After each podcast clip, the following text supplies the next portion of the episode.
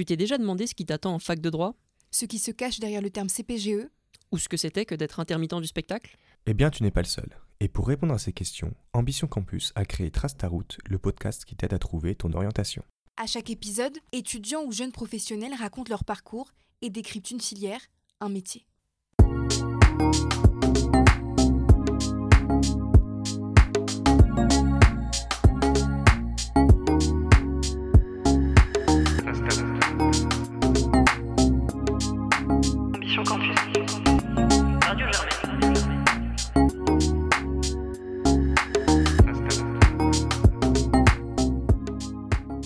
Aujourd'hui, ce sont deux magistrates, Daphné et Emmanuel, qui présenteront leur métier et répondront aux questions de Ménade et Ryan. Bonne écoute Oui, alors moi je suis Daphné, donc pendant mon année de terminale j'ai passé le concours euh, des conventions d'éducation prioritaire, j'ai fait tout mon cursus à Sciences Po, j'ai intégré le master euh, carrière judiciaire et juridique donc à l'école de droit de Sciences Po, donc ça fait 5 ans à Sciences Po, puis une année de préparation au concours de la magistrature. Et donc euh, depuis je suis, euh, donc je suis passée par l'école de la magistrature et je suis en fonction depuis septembre 2018 en qualité de juge des enfants dans l'Oise.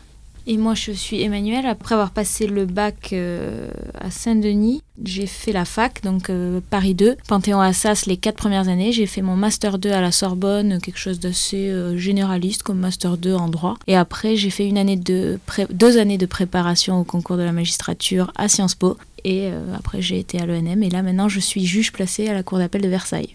Alors la magistrature, qu'est-ce que c'est? Ça désigne en fait l'ensemble du corps judiciaire, donc à la fois les juges et euh, les procureurs, donc les juges, euh, ce qu'on appelle les magistrats du siège, et les procureurs, donc les magistrats du parquet. Ça recoupe en fait de, de multiples fonctions, mais il y a un statut qu'on appelle le statut de la magistrature qui est commun à l'ensemble des professionnels de la magistrature, avec une formation qui est commune au sein d'une école, euh, l'école nationale de la magistrature qui se trouve à Bordeaux. Et en réalité, euh, donc ça recoupe euh, voilà, les fonctions de juge, les fonctions de procureur, et dans les fonctions de juge, il y a de multiples fonctions également, puisque voilà, moi je suis juge des enfants, mais il y a également euh, des juges aux affaires familiales, euh, des juges d'application des peines, des, voilà. Juge d'instruction, juge civil, un peu tout.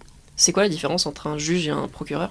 Alors, le procureur ou substitut du procureur, hein, le, le rôle est à peu près le même. Son métier, c'est de euh, à la fois diriger les enquêtes. Il représente en fait la société, le procureur. Donc, il dirige à la fois la poursuite des infractions. Donc, euh, il travaille beaucoup avec les services d'enquête, donc la police, la gendarmerie. Il décide d'orienter euh, les procédures, les enquêtes, pour qu'elles soient euh, jugées devant des magistrats du siège, donc des juges. Et euh, donc, il a cette fonction-là hein, de vérifier euh, les procédures, de s'assurer que la loi a été respectée euh, dans les enquêtes, de poursuivre les infractions et à l'audience, il représente la société, donc c'est lui qui demande au tribunal bah, la condamnation ou non euh, de la personne qui passe devant le tribunal et euh, la peine qu'il souhaite voir prononcée, même si c'est pas lui qui va euh, la prononcer. Et justement, le juge du siège, euh, il juge les affaires qu'on amène devant lui, et c'est le procureur qui les amène devant lui, et donc euh, après il décide si oui ou non la personne est coupable ou non, et euh, la peine euh, qu'il faut lui donner.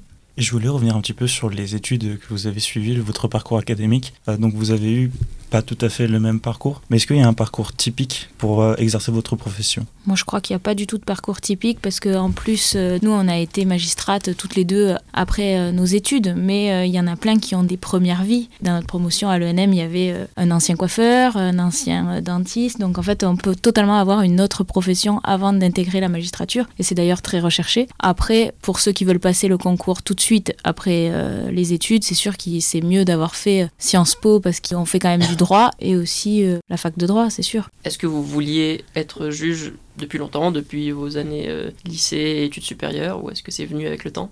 Moi, je voulais être magistrate depuis assez longtemps, oui, mais je me souviens pas vraiment quand, mais je pense que c'était au lycée. Je me suis dit que je voulais faire du droit, et dans le droit, je me voyais plus magistrate qu'avocate. Donc euh, après, je me suis dit, bon, on va tenter le concours de la magistrature. Mais c'est vrai que tout le monde nous dit que c'est très difficile, on essaie un peu de nous décourager. Il ne faut pas se décourager. C'est vrai, c'est très difficile? Oui, c'est très difficile, on va pas se mentir. euh, c'est très difficile de, de passer le concours, mais euh, si on tente pas, c'est sûr qu'on l'aura jamais. Donc il faut tenter, il faut mettre toutes les chances de notre côté, donc c'est-à-dire beaucoup travailler et se donner les moyens. Pour répondre à ta question, c'est venu beaucoup plus tard, puisque la particularité aussi du cursus à Sciences Po, c'est que les premières années sont très générales, donc on n'a pas vocation forcément à avoir tout de suite une idée bien précise de, de la profession qu'on souhaite exercer. Le droit m'intéressait, mais j'en avais pas fait énormément. J'en ai fait un petit peu à Sciences Po, mais plutôt du droit public, pas forcément euh, le droit que j'exerce aujourd'hui. Je souhaitais voilà avoir une une fonction qui participe au- du service public en quelque sorte, hein, qui a un impact aussi pour les citoyens, pour les gens. Et est-ce qu'avant de vous lancer, vous avez fait des stages, vous avez pu tâter le terrain un petit peu concrètement ce que c'était? Oui, moi j'avais de la chance de connaître euh, des magistrats, donc du coup pendant mes études de droit, j'avais fait des petits stages d'une semaine ou deux d'observation où j'avais pu voir un peu ce que c'était qu'une juridiction, euh, ce que c'était qu'un procès. Euh, J'allais très souvent quand j'étais à la fac euh, au palais de justice euh, Île de la Cité à, à Paris, euh, regarder des procès pour voir un peu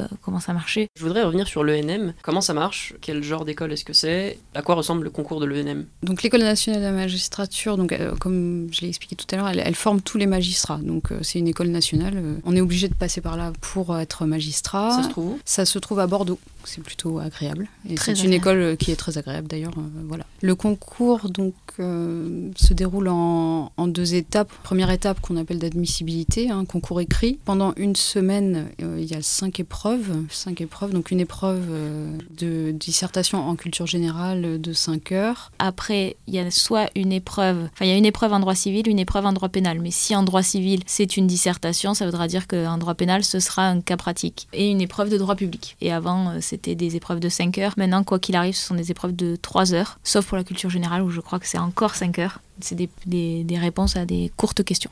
Et il y a beaucoup de candidats qui présentent ce concours? 3000 et donc sur ceux qui passent le concours euh, en, en premier le premier concours donc c'est-à-dire le concours d'étudiants je dirais une 200 en ce moment. Mais c'est sûr qu'il y avait des années où il y en avait que 80 en 2008 par exemple. Donc ça dépend des années mais en ce moment on, ils essaient quand même de recruter donc c'est euh, environ 200 Et combien de fois on peut passer le concours?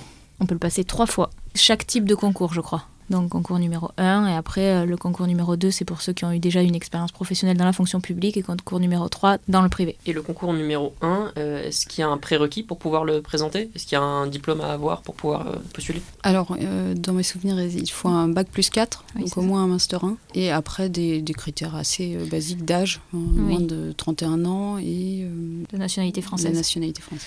Concernant le Master 1, euh, alors oui, on peut le passer tout de suite après un Master 1, mais il y a très très très peu de monde qui le passe euh, en n'ayant qu'un Master 1. Il vaut mieux avoir un Master 2, voire une prépa en plus, parce que c'est quelque chose de difficile. Donc euh, c'est vrai que dans la réalité, euh, les gens ont souvent un Master 2 ou au moins une prépa. Et vous qui avez toutes les deux fait une prépa, en quoi ça vous a aidé? Qu'est-ce que ça vous a apporté? La classe prépa, à la fois, ça nous apporte l'ensemble des connaissances juridiques parce que même si on a des cours, bien sûr, en master euh, de droit, euh, les, matières qui sont euh, au concours bah, ne correspondent pas forcément à l'année, par exemple, de M2, de master 2 qu'on va exécuter au moment où on passe le concours. Donc la classe préparatoire, elle prévoit à la fois ses cours théoriques, en quelque sorte, voilà, où on reprend vraiment le- l'ensemble des matières qui seront proposées au concours, donc droit civil, droit pénal, droit administratif, etc. Et c'est surtout de l'entraînement et de la méthodologie, puisqu'au-delà des connaissances qu'on doit acquérir, donc là c'est vraiment, voilà, c'est à nous de faire l'effort pour acquérir l'ensemble des connaissances qui sont nécessaires, mais euh, la classe préparatoire, ce qu'elle apporte vraiment, c'est qu'il y a une préparation intensive avec des dissertations euh,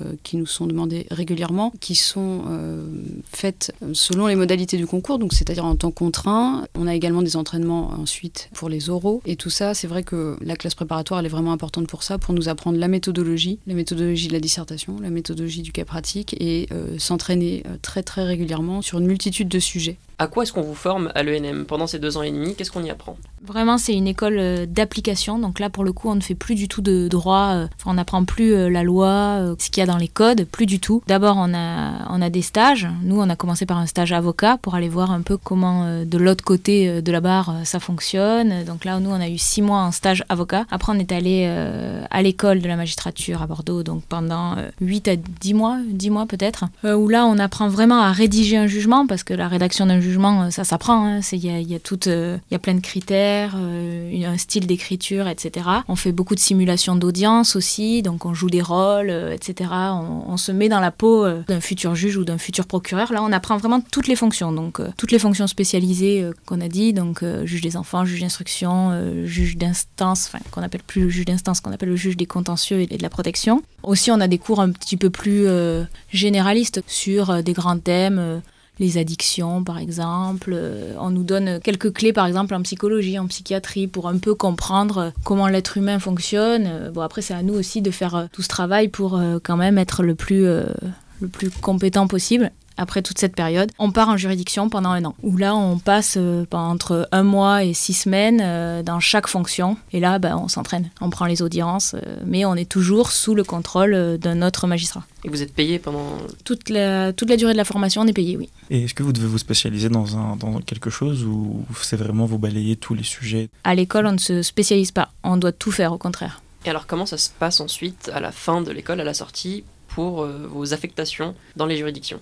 Alors, euh, la formation à l'ENM, elle, est, euh, elle est qualifiante. Donc, on a des examens aussi pendant la formation à l'ENM. On est évalué également lors de notre stage sur trois audiences en particulier, où un magistrat extérieur euh, assiste à l'audience et nous note sur la tenue de l'audience en fonction du rôle voilà, qu'on devait prendre. Ça peut être le juge de l'affaire familiale, mais ça pouvait être également une audience pénale classique. Donc, trois évaluations pendant le stage et on est également encore évalué à l'issue du stage avec des épreuves écrites. L'ensemble de ces évaluations en fait vont nous apporter euh, une note et euh, c'est euh, un critère de classement. On est également évalué lors d'un grand oral qui est très important à la sortie. Et si on est déclaré apte, puisque le jury du grand oral peut nous déclarer inapte ou nous demander de repasser notre formation, notamment notre stage, si on est déclaré apte à être magistrat, on est classé et une fois qu'on a le classement, on a également la liste des postes qui nous sont ouverts, qui est fournie par le ministère et donc ben, le premier du classement pourra choisir dans toute la liste le poste qu'il souhaite et ainsi de suite jusqu'au dernier. Quand tu dis fonction, tu veux dire la spécialité, le lieu également? Oui, comme il y a plusieurs fonctions, ça peut être substitut du procureur, donc le côté voilà poursuite, hein, parquet. Ça peut être juge des enfants, juge d'application des peines, juge d'instruction, juge entre guillemets tout court, c'est-à-dire qu'il pourra faire du droit civil, euh, des affaires familiales, et euh, également la juridiction. Donc ce sera par exemple juge d'application des peines à euh, Cambrai ou euh, substitut du procureur de la République à Paris ou juge placé comme Emmanuel sur le ressort d'une cour d'appel. Et il y a possibilité de changer de fonction avec le temps ou vous tenez vraiment cette fonction pendant un certain temps? Euh, donc euh, on est obligé de rester minimum deux ans, même euh, trois ans presque pour le premier poste, mais après tous les deux ans on peut changer. Et pour certaines fonctions, on a une obligation de changer. Par exemple, Daphné qui est juge des enfants, au bout de dix ans, elle est obligée de changer de fonction. Quand on appelle un poste, en fait, le poste c'est à la fois la fonction et le lieu. Donc je peux être procureur à Nanterre et devenir juge des enfants à Marseille Tout à fait. dans trois ans. Tout à fait.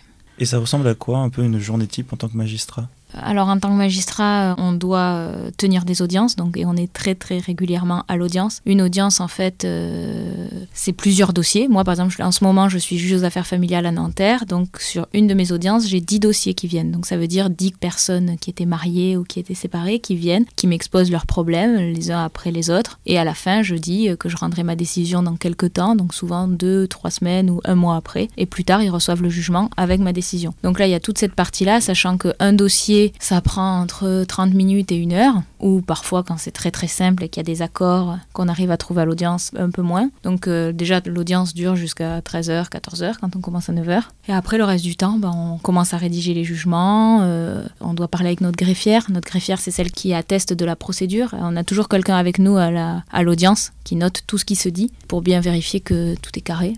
Et euh, donc avec notre greffière, on doit s'occuper des futures affaires qui seront appelées euh, aux audiences. euh, de, souvent, on nous pose des, des questions sur des dossiers. Donc euh, voilà. En fait, c'est assez particulier parce qu'en tant que magistrat, on a en effet les impératifs des audiences. Donc, a priori, bon, les audiences, voilà, c'est 9 heures. euh, ça peut être la matinée, la- l'après-midi ou toute la journée pour les audiences pénales. Il y a des journées types au sens où on est assez libre quand même de notre emploi du temps quand il n'y a pas d'audience. C'est nous qui nous fixons aussi notre rythme de travail, sauf que bien entendu, il y, a- il y a une certaine masse de travail. Donc voilà, on ne peut pas faire moins que 9h, 19h, ça paraît euh, inenvisageable. Le minimum, c'est du 9h, 19h. Après, euh, ça dépend aussi énormément des fonctions qu'on exerce, puisqu'il y a des fonctions qui nécessitent d'être d'astreinte pour les magistrats qui sont procureurs de la République, substituts du procureur de la République. Euh, les enquêtes, euh, elles continuent, hein, même la nuit, même le week-end, et là, euh, ils doivent être disponibles pour répondre à certaines choses la nuit ou le week-end. C'est pas le cas en tant que juge des enfants. En revanche, voilà, on peut avoir une urgence qui fait que voilà, un mineur délinquant doit être présenté devant moi. Donc c'est assez variable. Le 9h, 19h, on peut pas, je pense, faire moins Non, dans n'importe quelle juridiction. Après, euh, on peut finir des audiences très tard, on peut finir à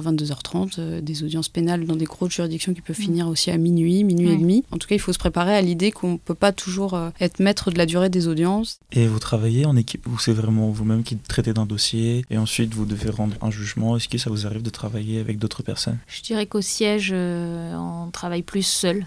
Euh, le juge du siège est plus souvent seul, même si euh, lors des audiences correctionnelles, pour les gros dossiers, on décide à trois, mais c'est juste pendant l'audience en fait qu'on décide à trois, c'est-à-dire qu'après on part en délibéré, on décide en collégialité de la culpabilité ou de l'innocence euh, du prévenu et de la peine, mais après, non, moi par exemple, là en tant que juge d'affaires familiales ou toi en tant que juge des enfants, je pense, tu, on décide tout tout seul. Ouais. Mais par contre, au parquet, le procureur de la République, c'est une véritable équipe. D'ailleurs, là, il y a une hiérarchie. Il y a le procureur de la République euh, qui est leur chef, et après, il y a des sous-chefs un peu qui sont les vice-procureurs. Et puis après, il y a les substituts. Euh, c'est ceux qui sont le moins euh, gradés, mais euh, donc tout ça, il y a une cohérence d'équipe. On peut aller voir euh, un de ses collègues euh, du parquet pour aller demander un conseil, pour faire le choix des poursuites, en fait. Et c'est comme ça dès le premier jour, c'est-à-dire que vous commencez à décider dès que vous arrivez dans le tribunal. Dès qu'on arrive, on a une audience, et, et dès qu'on a une audience, euh, on doit prendre des décisions. Dès que vous êtes arrivé, vous avez dû rendre le jugement tout seul, traiter les dossiers. Est-ce qu'il y avait des gens pour vous accompagner ou c'était vraiment, vous étiez un petit peu vous face au problème? Le premier jour, je me rappelle quand je suis sortie de l'école, je suis arrivée le 4 septembre et j'avais une audience où je faisais prêter serment d'abord à quelqu'un,